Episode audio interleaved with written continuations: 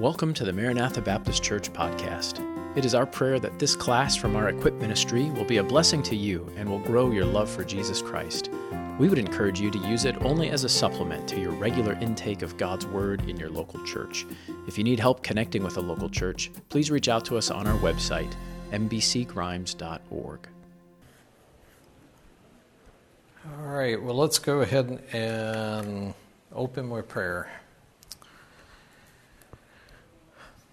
Father, again, we come to you because uh, you've given us time to come together to be able to look at your word and be able to study it and understand it better. And we just ask that you, um, through your Holy Spirit, just let your word speak and help us to understand it clearly, to, to uh, learn from it, to take things out of it that we need to to apply to our lives and, and be able to move forward changed by it. And uh, we know that's always what the, the right outcome of looking at your word should be. So we ask for that and just for your, your grace on the, um, the studying and the getting together and praying. And uh, we just thank you for those opportunities. Lord, please bless the evening ahead. In Jesus' name, amen. All right.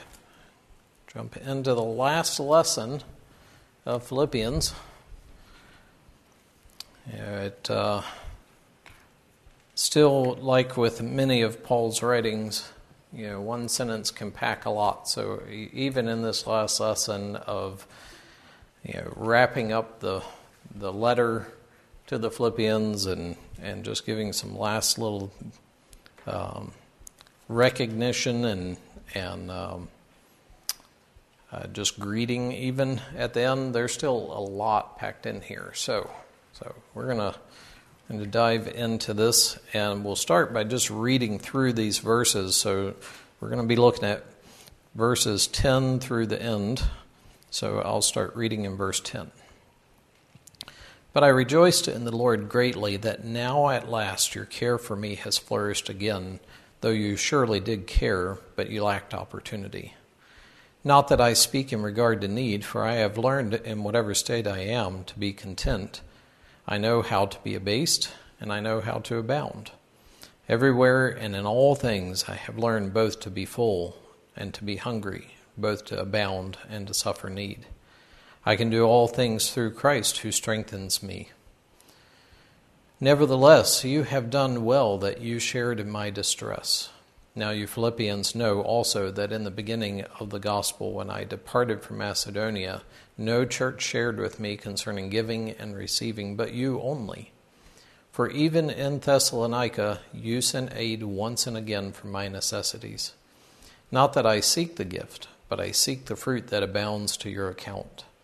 Indeed, I have all and abound. I am full, having received from Epaphroditus the things sent from you, a sweet smelling aroma and a, an acceptable sacrifice, well pleasing to God.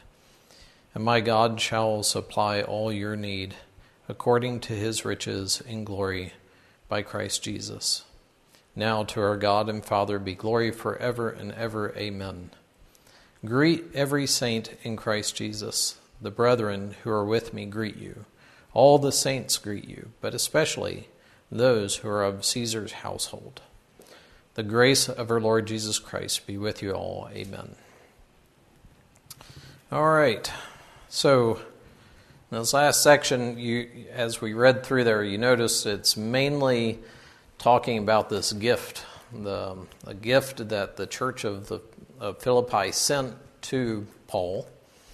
So, Paul again was uh, under house arrest in Rome, and uh, he's receiving this gift through Epaphroditus.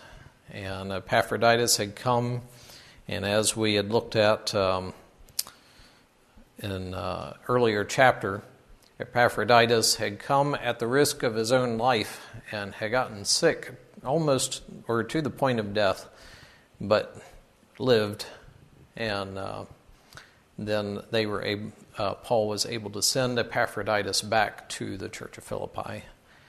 But uh, this gift came to Paul to support him, to help him. And that's what a lot of this is about.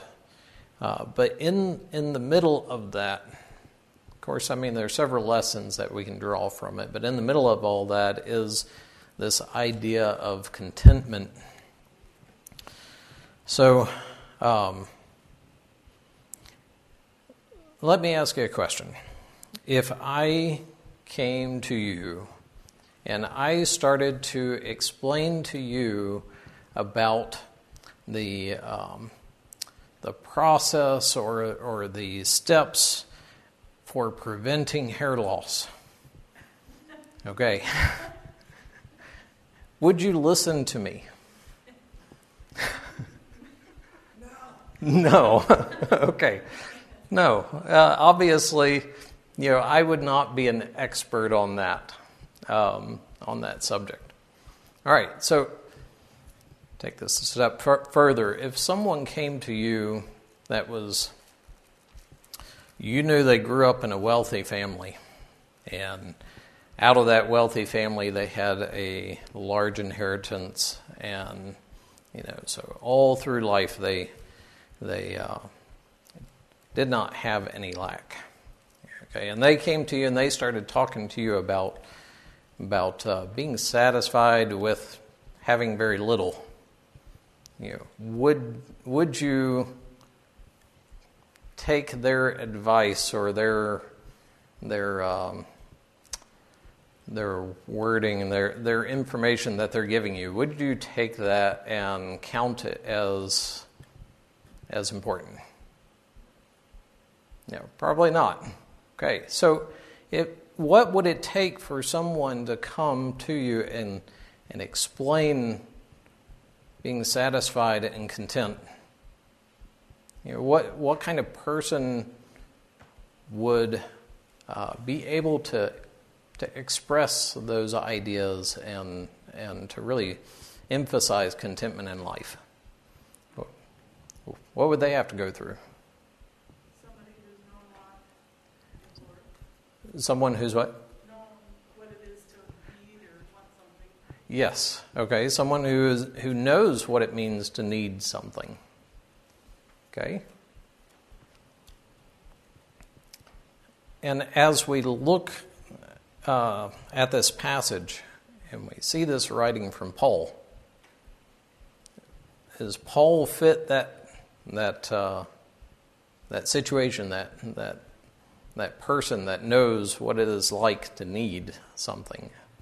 You know, what what are let's just brainstorm for a minute. What are some of the things that Paul had gone through up to this point? I mean, obviously we we if we start at where he is right now, he's in uh, under house arrest. All right. So, but what all things did he go through to even get to this point?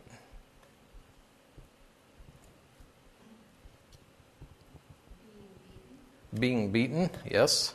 Okay. Persecuted.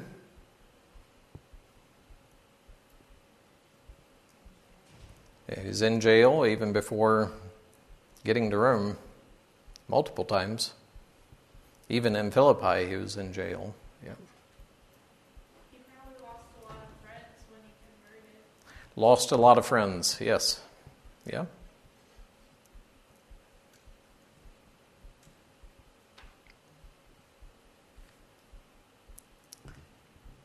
And on the on the other side of things, you know, we've mentioned several negative um, areas of life for him, but what are some positive areas that he experienced?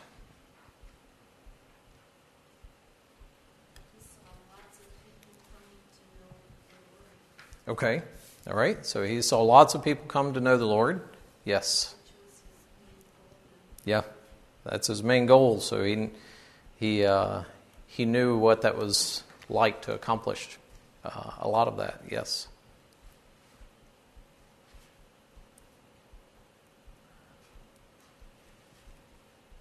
Would we say that before he was saved, what was his situation? You know, he even expressed, you know, he was one that had um, a lot of recognition, high uh, recognition of among his people and among his uh, the group of Pharisees. Um, probably did not lack much at that point in life. All right, so so here is Paul who knows really both extremes. He he knows everything from being highly recognized with with lots of um, influence and probably uh, lots of assets as well. And then he knows the other extreme of being beaten, of being in jail, of being ridiculed and rejected. And, uh, you know, so as we look through this passage and and talk about contentment, just keep in mind the person that this is coming from and all that he experienced and, and what he knows about it. All right.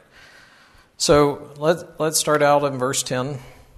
Um, and yeah, I'm just going to put these up there too. Uh, just again, all the different topics we've talked about, and Paul's focus on the gospel and we'll see that again tonight. All right.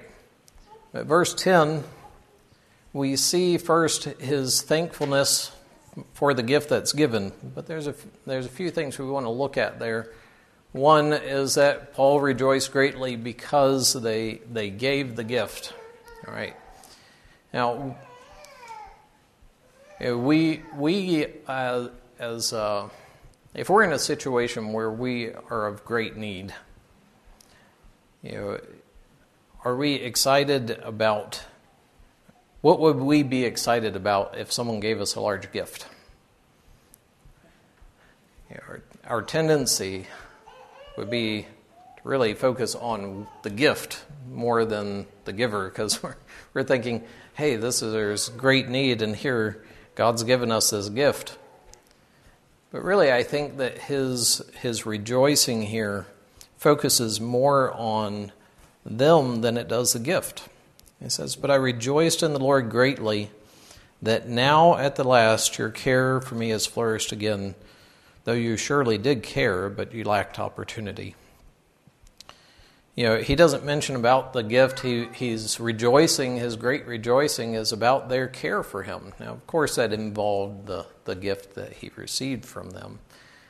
But I think it also just is a focus that he really, his emphasis or what he cared about was that was their love for him more than it was about the gift. Um, and he even mentions in verse 11, not that I speak in regard to need. All right, so he, his focus, uh, his rejoicing there, his gladness over this gift is more about the giver than it is about the gift. All right, so he's thankful for them that they've been able to, to do this. Uh, Paul does not doubt their love. All right, he says, though you surely did care, but you lacked opportunity. He recognized, even though there had been a space of time between the last gift and now, he, he still recognized, he said, you know, it's not, it's not that you didn't care. It's not that you stopped loving me because you didn't give me a gift. Again, the, the focus was more on the giver. It's about them and their love for him, not, not about the gift. And so he, he knew that, that uh, they loved him and uh, was confident in that. And I think that also was an encouragement to the church of Philippi for him to say that, to say, hey, you know, I know you didn't have an opportunity to give. But that didn't mean you didn't love me. Yeah, so so an encouragement to the church of Philippi. And Paul wanted them to understand again that the focus of the gift was not him. Um, not that I speak in regard to need. It was not. It was not the emphasis of his heart was not, "Hey, I need this, and so you gave it to me." All right. Now, you know, as we look at contentment, can you have this type of thankfulness uh, and that type of focus if you if your heart is not bent toward contentment?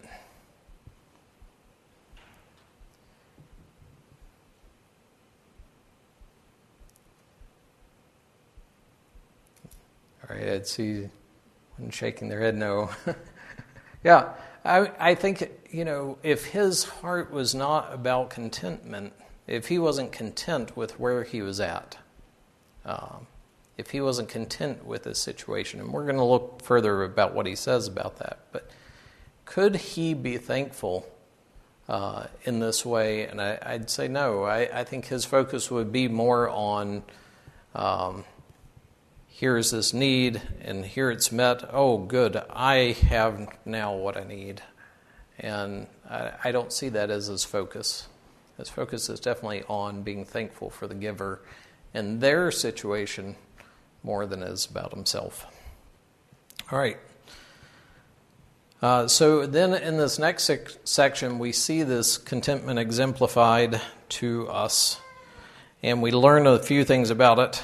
Uh, so, again, in verse 11, for I have learned in whatever state I am to be content. So, yeah, I think the first point there is it was something that Paul had to learn. Is, some, is contentment something that just comes naturally? Yeah. No, of course not. we all know our tendency is not toward contentment. That's not our natural bent. You know, and even for Paul, what? I see a question. Some people's personalities lend themselves to be contented. No. Okay, so yeah, personality can, but even with a personality that's maybe bent toward that, you still got the sin nature. and the sin nature is by of it of itself, you know, sinful. I mean, it's selfish. The focus is on, you know, what is it that I want, and uh, you know, we there are several different examples that I've read people that that um, you know, discontent with where they are right now, but then they get what they want, and what happens? Then they're still discontent with where they're at. You know, it's one example, whether this is true or not, but one example that was given is this this man who was a pilot and he's flying and he's he looks out the window as he's passing over this this lake and he tells his co-pilot he said yeah when i was growing up we uh, actually went out fishing on that lake and while i was out on that lake i always looked up at the sky and thought oh i want to be a pilot. Said now i'm a pilot and i'm flying and what i'm wishing for is that i was down on the lake fishing. Yeah. But I mean, there's lots of examples like that where no matter what someone is going for, once they get it, they can look back and say, "Oh, they they lost what they had, and now they're still discontent with where they are." And and so, I mean, I think it is something that Paul. Um, you know, as it tells us there, Paul had to learn this. How, how would Paul learn contentment? Or uh, we can even apply this to us at this point. How do we learn contentment? Oftentimes, because we have the opportunity. yes.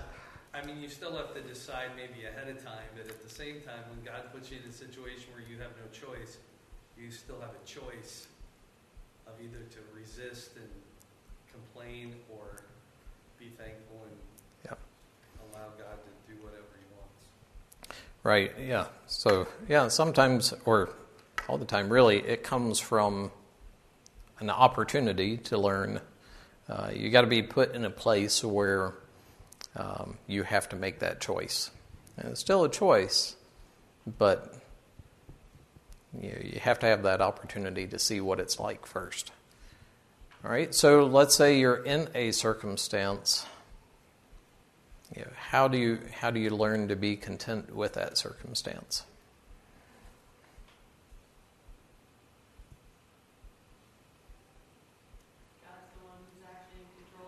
Okay. Yeah, recognizing God's in control.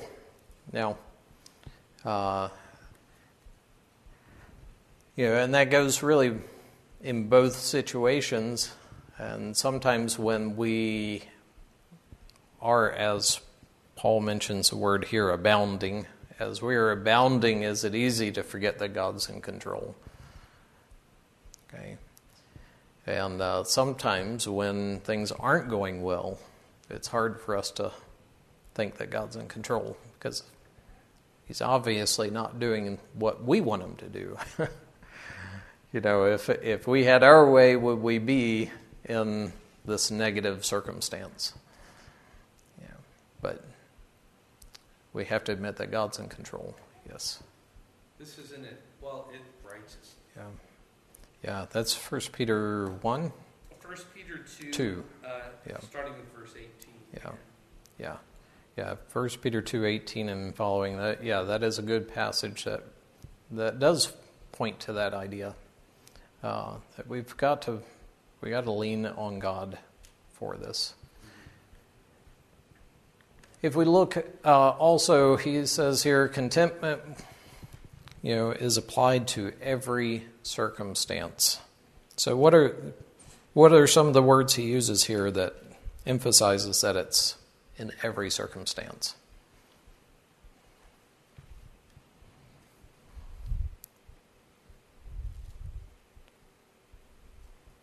He says in whatever state. Whatever It's state. Interesting. It's a plural. Yeah. And whichever situations I'm in. Yeah. Yeah, whatever state. And you know, it's hard to get around words like that, whatever. You know, it means every possibility. Also, verse 12.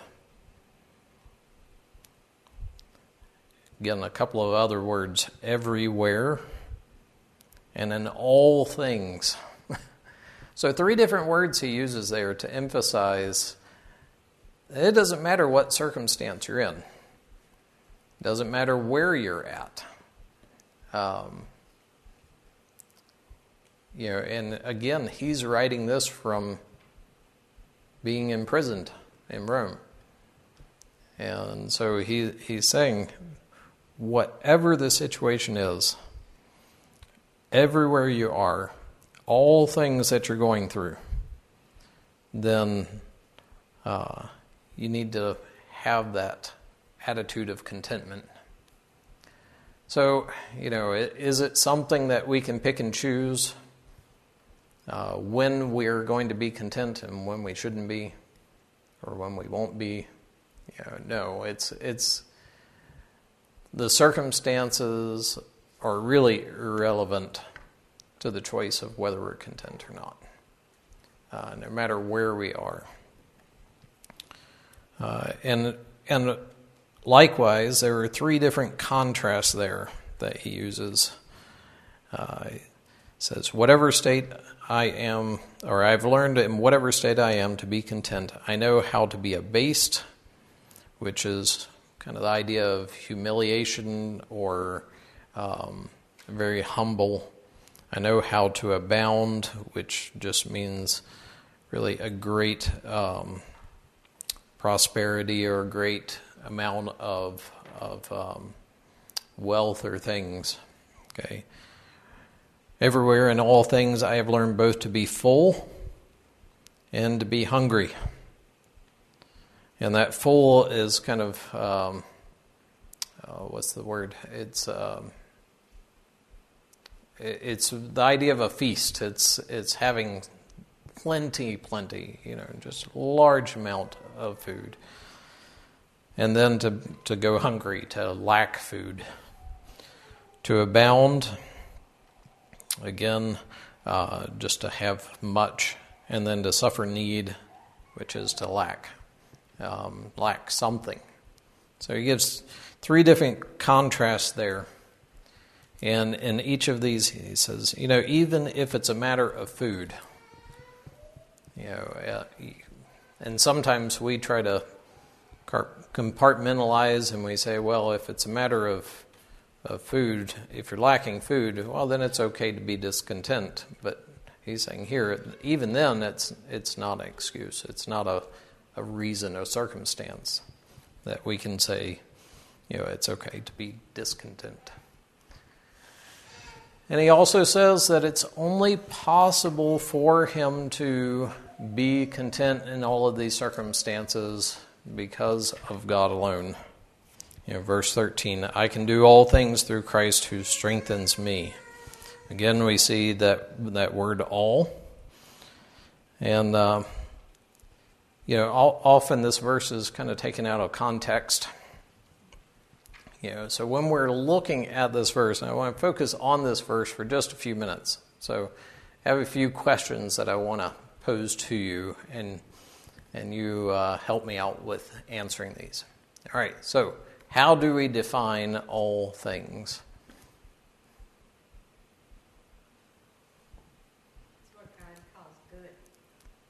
What God calls good. Okay, all things are good from God. Yeah, what God calls good. What God, oh, what God calls good. Okay, all right. Yeah, Category, it seems like the immediate context okay. All right, immediate context of abounding and or based, Yes.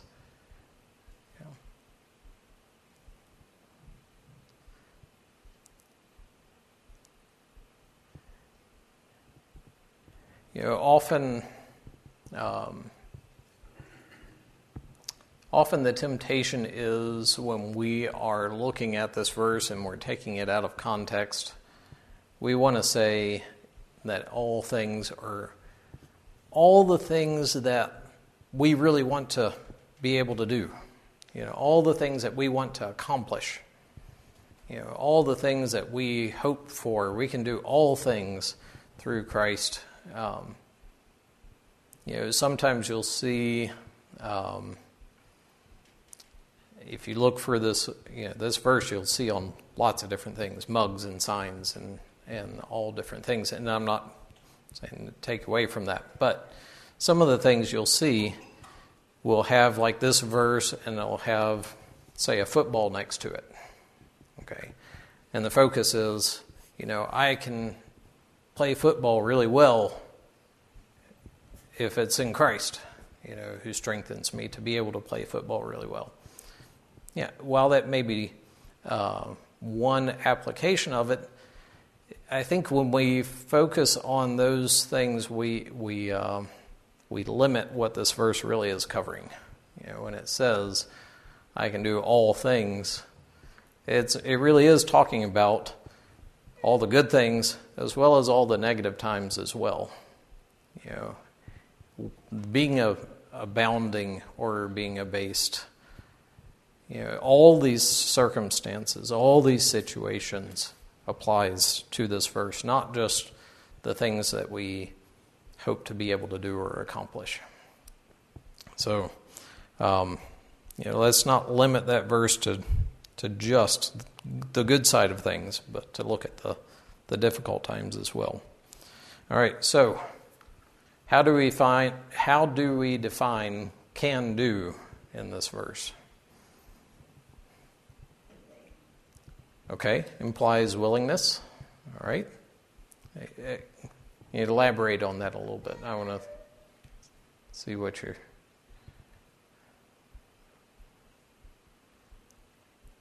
I don't mean to put you on the spot, but yeah, it's okay.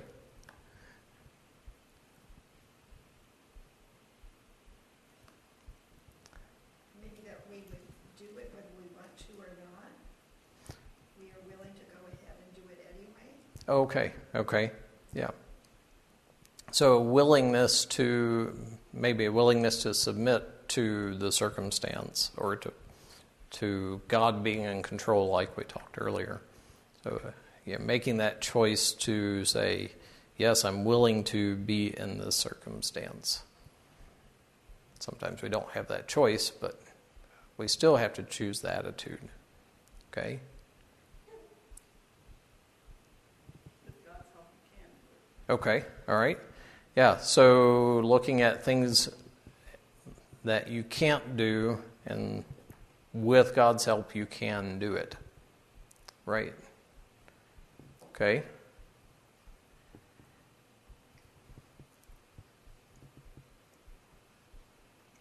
not to limit the the this in any way, but let me ask: Do you think this is more of a an action or a attitude? Yes.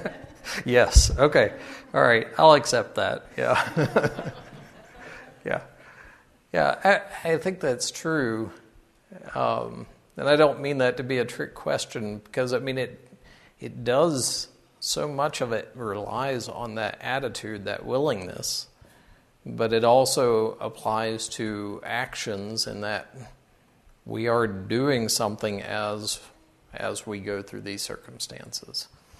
Uh, we make choices, but we continue to push forward with God's help. You know, if it was just, uh, well, you could actually take that idea of God giving strength really to both situations, both the attitude or choice, know, strength to be able to make the right choice at the right time, but then also the strength to keep moving forward in these different circumstances. So, you know, strength applies in, in both of those ways.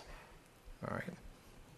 So, you know, and that, that sort of answers this question as well. How do these definitions fit in with fit within the context? All right. So here he's talking about abasing and abounding. He's talking about I can do all things through Christ who strengthens me.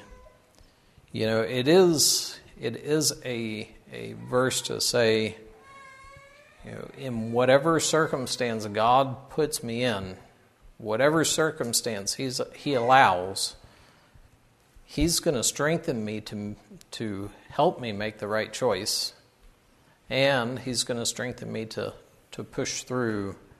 And uh, even in the good times, you know, the the abounding instead of being abased, you know, do we still have to rely on God for strength to make the right choices in those circumstances? And what we should be doing during those circumstances. You know, so I, I think it's it, it's just very um, amazing how God really says He's going to strengthen us in every circumstance to help us get through it and to help us to do the right thing. Like another verse that says, He is never going to tempt us more than what we are able. You know, here he's saying, I'm going to give you the strength to be able to do what, what I'm asking you to do. And so, know, just an amazing thought there how God gives us what we need at the right time if we're willing to, to make that choice. All right, so uh, then um, starting in verse 14, talks about this, in, the investment of giving. All right, so because did did the Philippians make an investment by giving to Paul? It says, Nevertheless, you have done well that you have shared in my distress. Just pause for just a moment there. Distress you know, before he's saying, not that I speak in regard to, to need, but did Paul actually have a need? Yeah, it says there he was he had distress. It was persecution. It was um, a situation of lack or need that he had. Uh, he and he admits and he says, "Yeah, I was in distress." Uh, now you Philippians know that also, that in the beginning of the gospel, when I departed from Macedonia, no church shared with me concerning giving and receiving, but you only. So they have a history of giving, and he gives example of Macedonia and then Thessalonica. They sent aid once and again for my necessities. Then again, he says, Not that I seek the gift, but I seek the fruit that abounds to your account. All right, so, you know, the focus of this gift for Paul, you know, the focus was not, even though he was in distress and he knew this would, would be a help to him, his focus was not about his need, but it's really about the fruit, again, about the gospel, what he wanted to accomplish uh, for the gospel. And he, and he says, the fruit that abounds to your account. And uh, we, I know we've uh, heard missionaries that have come and, and mentioned this. You know, as they go out, when you when you give to a missionary that goes out, and they go and they uh, serve and they witness, and people come to the gospel through their ministry. Does that does that apply to your account? And what Paul's saying is yes. Yeah, as he goes and he is as he is um, uh, teaching, he's witnessing, and he, there's fruit that comes from all those ministries. It says, really, that, that goes to their eternal account. And uh, it is an investment in a ministry and a, a, service that, that Paul was doing. All right. So it is, a, it is an investment to, for the gospel. And the investment did involve sacrifice. Um, we know this in a couple of for a couple of reasons. One, because Paul mentions it specifically. He mentions the idea of sacrifice. Yeah, um, I'll keep reading. Not that I seek the gift, but I seek the fruit that abounds to your account. Indeed, I have all in abound. I am full, having received from Epaphroditus the, the things sent from you. And he mentions a, a sweet smelling aroma an acceptable sacrifice well pleasing to God. And so he, he gives the imagery of Old Testament sacrifice. In the Old Testament sacrifices, the Jews would sacrifice uh, an animal, or sometimes it was um, uh, really fruit from their labors uh, in the field. You know, so it was, it was different things, but as they gave these sacrifices, there's a few different times where it mentions how the, the smell of the burning sacrifice went to God and was a sweet smelling aroma to God. And so he, he equates that to what they did here. That they, they gave, they sacrificed, and their sacrifice, because of their gift, was uh, equivalent to that, that it was a sweet smelling aroma to God and pleasing to God. And uh, so we know from that it was a sacrifice, but it also, then he goes, verse 19, and my God shall supply all your need. You know, if it wasn't a sacrifice for the Philippians to give what they did, you know, would Paul have, have mentioned this? Well, less likely anyway, let's put it that way. Uh, he he goes on in the next next verse of, right after mentioning sacrifice god's going to supply your need. So it was a sacrifice for the philippians. Um, sometimes we get the idea from reading from um, about the church in philippi that some of the people were wealthy and they they might have been. Um, but we also know that likely there's a lot of persecution for those believers which means that they may have not had uh, nearly the wealth that they once had, or the prestige or position. There may have been a lot that they sacrificed just being believers. But then to turn and to give this gift to Paul uh, out of their own pockets, it was a sacrifice. All right, so it says this is a sacrifice, but the investment did not create create a lack. And I just say that because of what he says there. And my God shall supply all your need according to his riches and glory by Christ Jesus.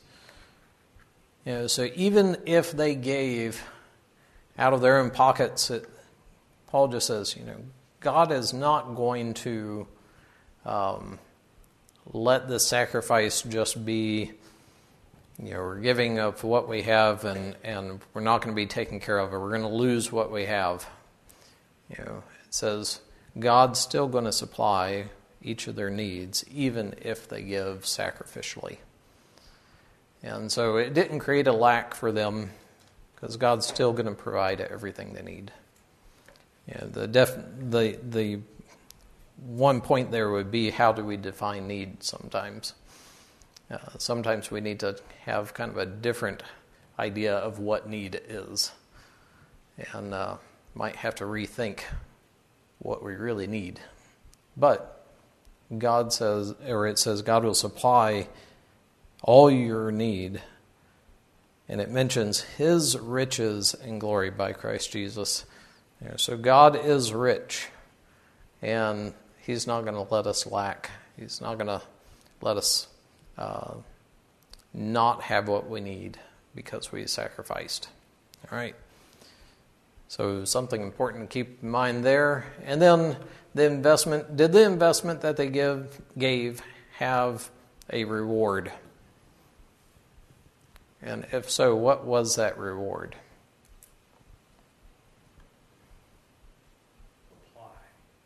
Yes. Yeah. And, and so they had given to Paul not just once, but multiple times, which helped Paul in that ministry as he's continuing to, to preach, to be able to give the gospel out. And I think it's neat as we look down, let's jump down to verse 21. Uh, or actually, well, 21 and 22. Greet every saint in Christ Jesus. The brethren who are with me greet you. All the saints greet you, but especially those who are of Caesar's household. Yeah, I think it's neat as he writes that. He emphasizes here um, he's in Rome, he's under arrest, and by him being in Rome and the witnessing that he's been doing there, he's been able to reach even into Caesar's household, and people get saved in Caesar's household. You know, you'd think that's probably the farthest place from Christianity. but here, there are Christians even in, in Caesar's own house. And I, I think those people those are the reward. Um, and then what what God gives us as eternal reward, but but that's the fruit. The the saints, all the saints greet you, and especially those who are of Caesar's household. That's the fruit of the ministry that goes to their account, and that's the reward of their giving. Um, yeah, sometimes giving is a sacrifice. Um, but God gives us, always gives us what we need, and God always gives us uh, the appropriate reward. You know, as you mentioned in First Peter two, you know, the the just God is the one who's going to take care of all things, and he he's not going to. Uh, um, have you sacrifice without there being a reward for your sacrifice when done in the right way. You know, he never liked the sacrifices in the Old Testament when they were done in the wrong spirit. and he doesn't like our sacrifices if we give it now in the wrong spirit. But if it's a, a true sacrifice for God and for the ministry, he, he says, yeah, there, there's going to be reward, eternal reward that's given for that. And uh, we're not going to lack in the meantime. So, yeah, there's so much there to to just think about how giving is an investment. And then he, he wraps all this up. I'll read verse uh, 20 and go ahead and read that again to the end. Now to our God and Father be glory forever and ever. Amen. Greet every saint in Christ Jesus. The brethren who are with me greet you. All the saints greet you, but especially those who are of Caesar's household. The grace of our Lord Jesus Christ be with you all. Amen. Yeah. In Philippians, from the start to the end, we see how much Paul loved the church at Philippi, how he cared for them. He, uh, he desired that relationship with them, and you know, we can see that, that care all the way through. But we can also see his focus of the gospel all the way through that that's really what his heart and his ministry was was doing and where his focus was. And um, all the way to the end, the gospel is going out. The gospel is what's important. And, uh, and God was blessing, even under those circumstances of him being in prison, God was blessing him with fruit, eternal fruit. And, uh, you know, he, he looked at all of that and said, you know, in whatever situation I am, I can be content.